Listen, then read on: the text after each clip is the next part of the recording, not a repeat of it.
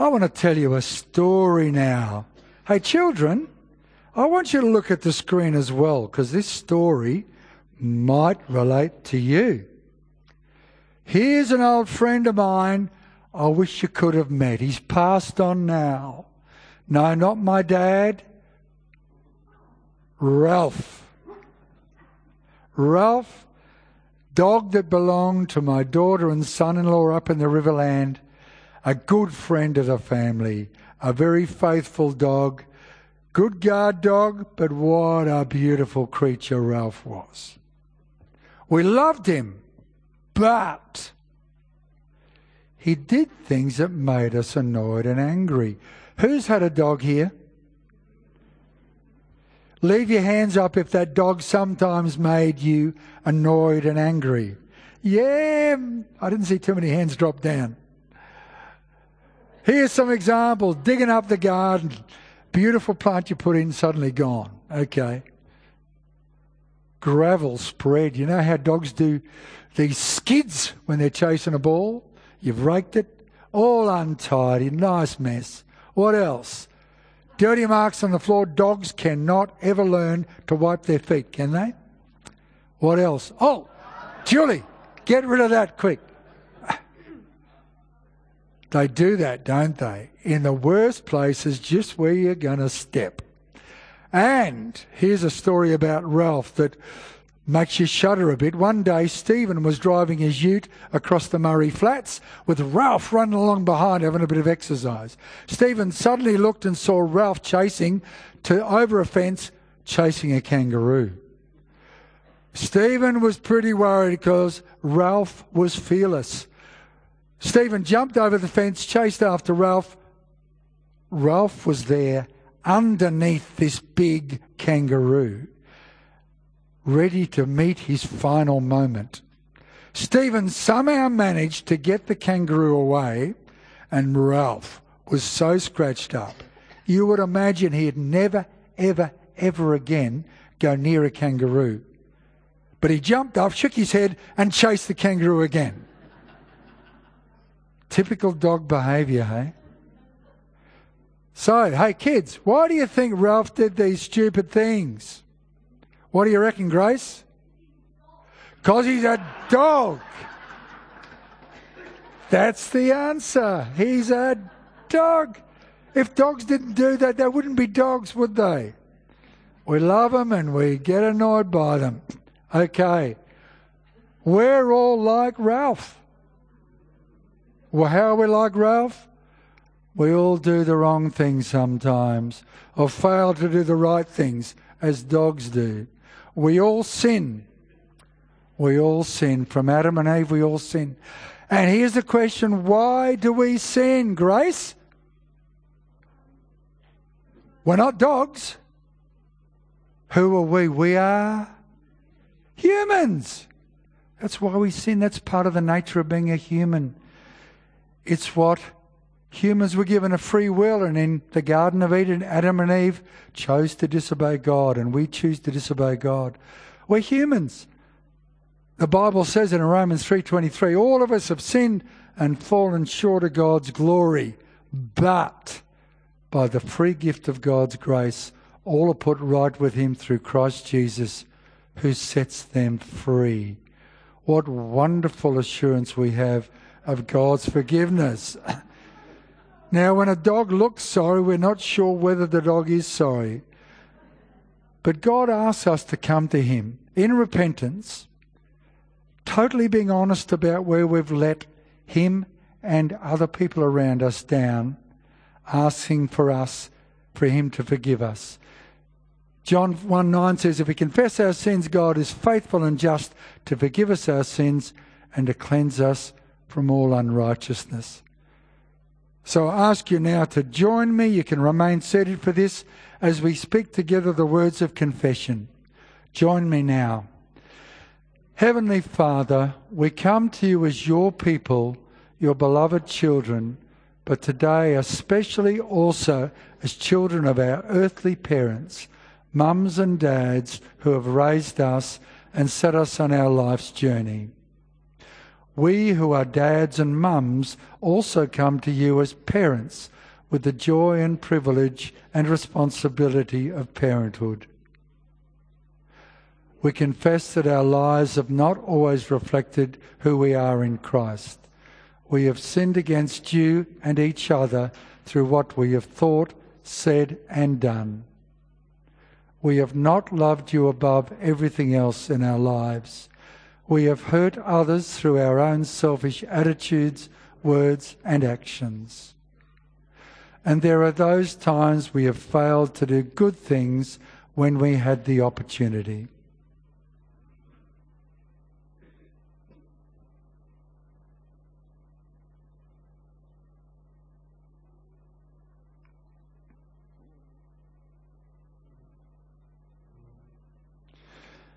Let's continue. Lord, have mercy on us. Because of Jesus' death for us, please forgive us all our sins.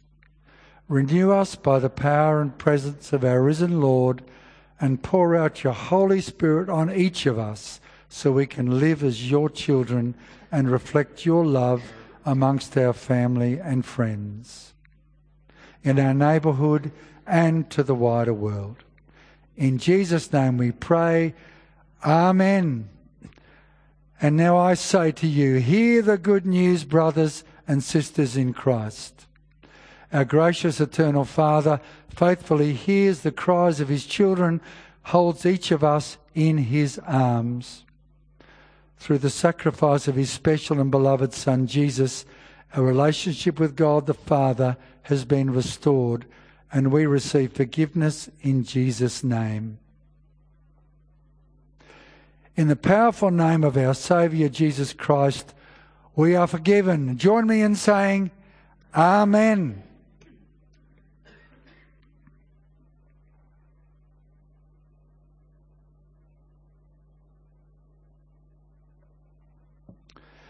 Just got a Bible ready I want to share with you now.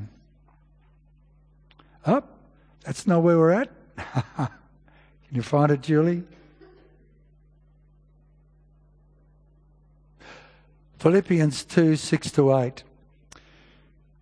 This is a Bible reading that inspired me to write the next song that we're going to be listening to or joining in on. It's just a special Bible text that just hit me one Christmas when I thought, why did God send Jesus to earth as a baby at Christmas. Philippians 2 6 to 8 says, He always had the nature of God, but he did not think that by force he should try to remain equal with God. Instead of this, of his own free will, he gave up all he had and took the nature of a servant. He became like a human being and appeared in human likeness.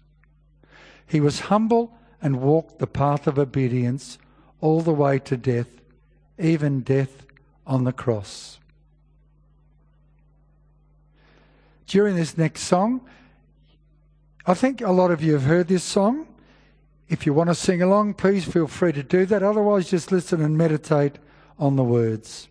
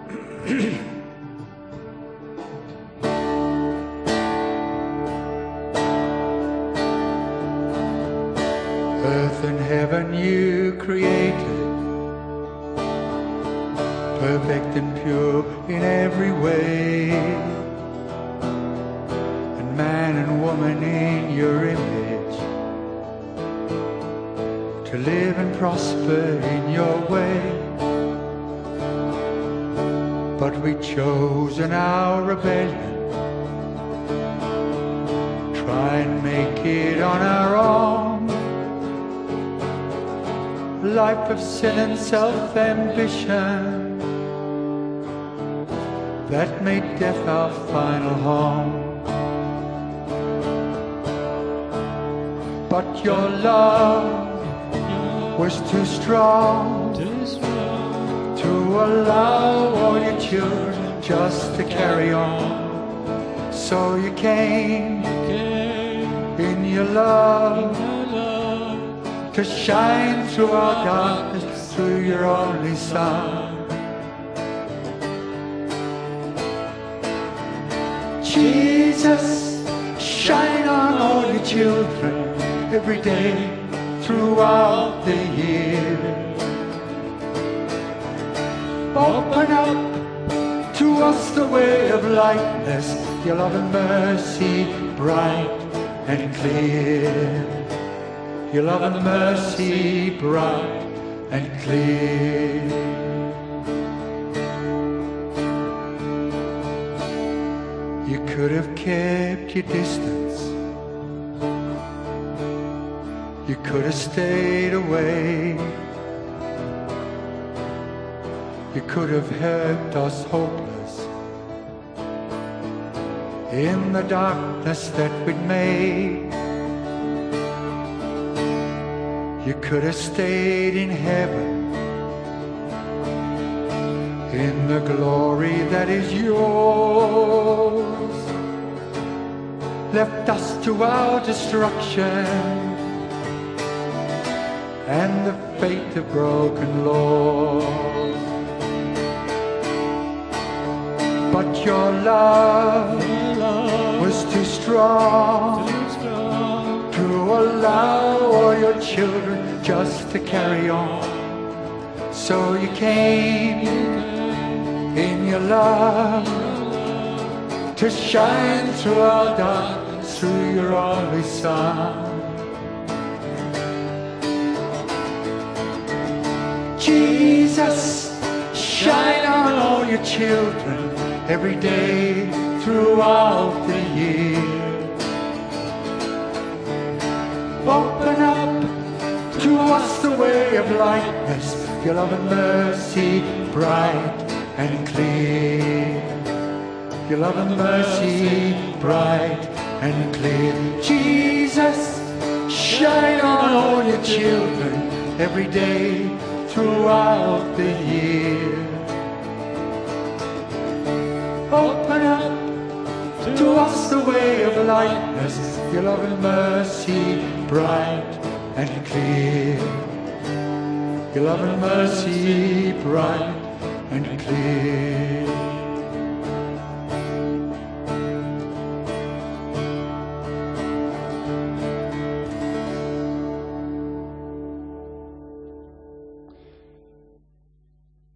I ask you now to please stand as you're able as we confess our faith in the words of the Apostles' Creed.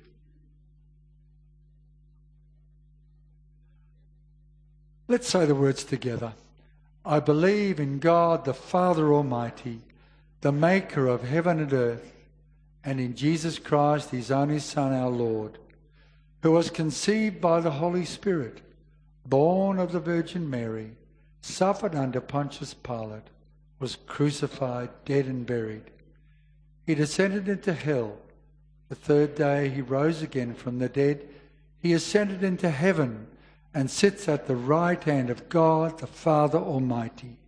From thence he will come to judge the living and the dead.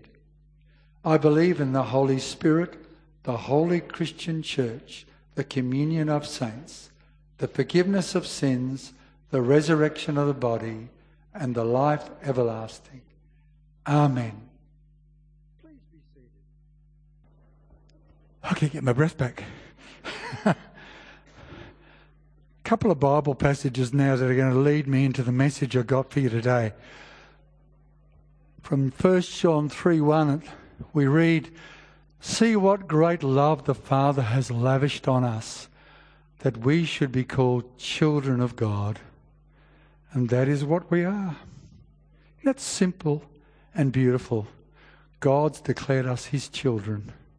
And the next one, all praise to God, the Father of our Lord Jesus Christ, who has blessed us with every spiritual blessing in the heavenly realms because we are united with Christ.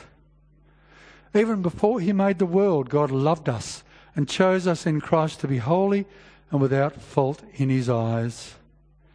God decided in advance to adopt us into his own family by bringing us to himself through Jesus Christ.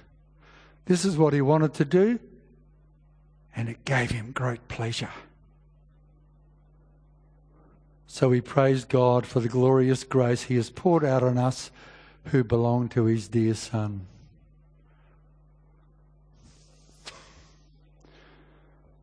Okay. You know, seven years ago, Helene and I became grandparents for the first time. Who's a grandparent here? Quite a few of us around, aren't there? You know, when we saw little Oakley, we fell in love. We thought he was the most gorgeous little guy. And we totally believed and were convinced that he was the cutest looking kid in the world. Now, don't contradict me, he was. Let's see the picture. There he is now. Isn't he gorgeous? And here's another one of his grandparents. How do we feel, eh? And the next one, there's me looking at him and saying, What a precious, beautiful little boy. As the other grandchildren arrived, we've got three now, another one coming. Um, we were equally chuffed and overwhelmed by the, the love we felt for those little guys. And when the next one arrives in a couple of months, I reckon we'll fall in love with that little guy just as much. How good does it feel? How good does it feel? Almost makes you burst with joy and happiness. And talking to other grandparents, I was talking to Sharon the other day. We all feel the same, don't we? We're not alone in our love and pride that we feel. As a grandpa now, I can't help but go back to when I became a dad for the first time. A dad to this beautiful little girl called Annika.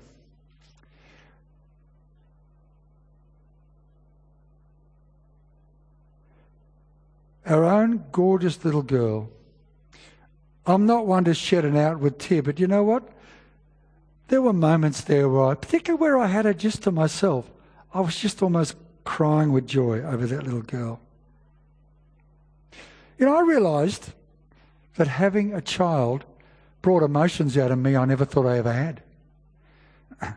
I knew that I would go to, ridic- to ridiculous extremes to nurture and protect that child. I would do anything, even at risk of my own life and limb, to make sure she was safe. I call it the mother bear instinct. We've all watched David Attenborough, you know, where he's talking about where the camera's angled in on a mother bear and the cubs. And he's talking about the big teeth and the big claws and the big body and the big heart that wants to protect those cubs. So don't come near Mama Bear. Don't come near those cubs. Watch out for Mama Bear. But also, we experience, don't we? Watch out for Mama Magpie. Haven't we all had that situation happen where we've been swooped from above by this flighty, absolutely desperate to protect her young um, missile covered in feathers? Isn't it amazing in the animal world, that sense of protectiveness? I'm by nature a person who hates being involved in conflict or violence or aggression. But when I had children, I knew that I would fight to the death to protect them. What I felt for that baby just blows me away. And when our other two children, two boys, came along, I went down the same path of just incredible pride and love and that protective mother bear instinct. Becoming a parent changes you for good.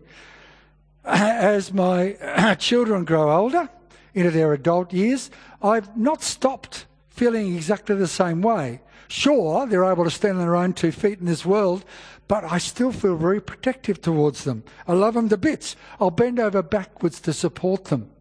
Their joys are my joys. Their happiness is my happiness. But their anxieties and their frustrations and their struggles are my anxieties and frustrations and struggles. In a way, they're an extension of me. I'm sure many of you today here have had the same emotional journey. Once you become a parent, you experience a different dimension of love, so much more extreme than you've ever felt before, of a different nature. Well, look at God now. If I, a mere human male, can feel that level of love, I can barely begin to comprehend the love that God must feel, must have felt for his son Jesus. His son Jesus, that perfect son who lived a totally unselfish life of perfection on this earth and went obediently through the suffering and death on the cross. We all remember that story of Jesus when he was baptized. You know, the scene is set. There's Jesus asking John to baptize him. He's in the water. And we see the dove coming down, the Holy Spirit, the, his presence is there, descending upon Jesus. And we hear the voice of God. This is my dearly loved Son who brings me great joy. Other translations say, This is my beloved Son in whom I am well pleased. God loved his Son Jesus. And yet, only three years later, we have the scene on the cross. Jesus, in agony, cries out to his Father, my God, my God, why have you abandoned me? How could that happen?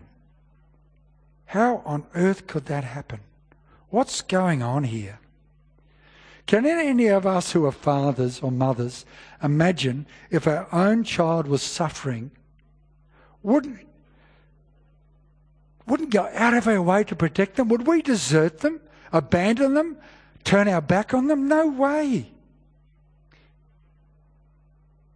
It's certainly within God's power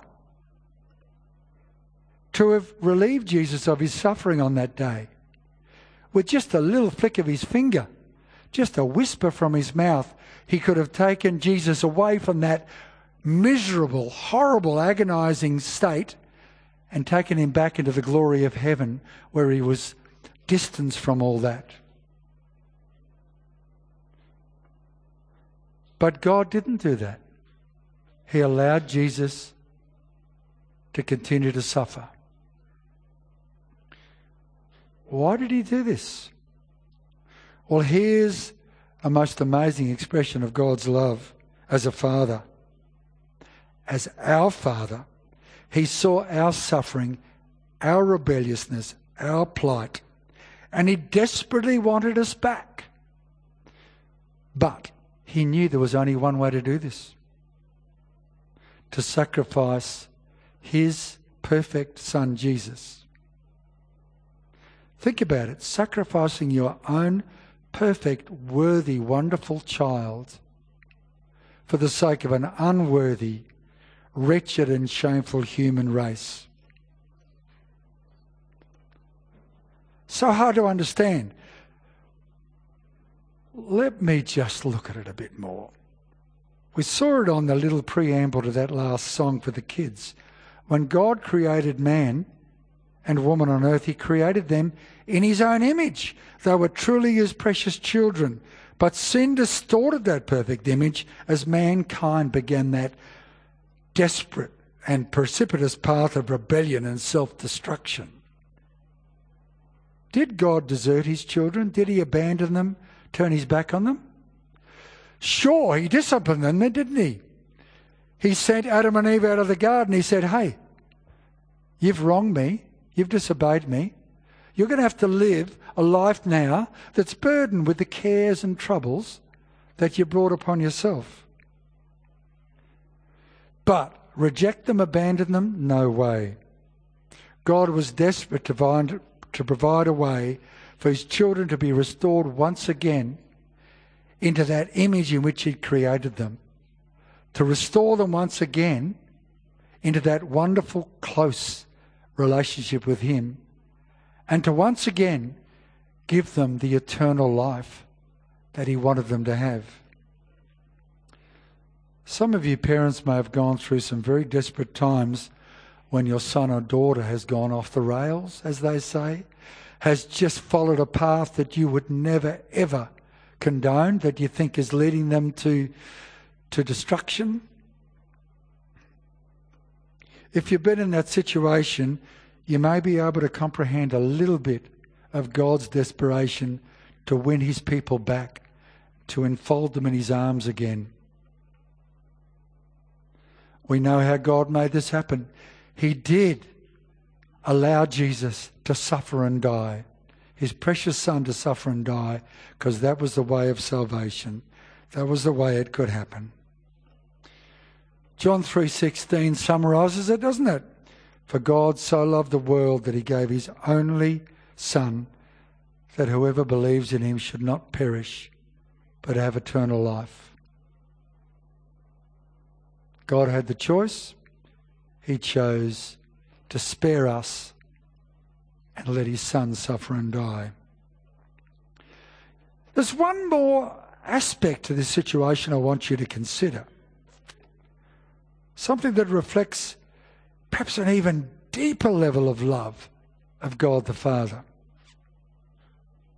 Why did God turn his back on Jesus? You know, until recently, I pictured a stern, holy judge, God with his long beard in the judge's seat. The verdict's been given. Jesus is to be killed, crucified on the cross. The verdict's been given. He's guilty. And the judge walks out of the courtroom, moves on to the next case. God knew he had no choice. That was the only way he could save his people on earth. But there's another side I want you to consider.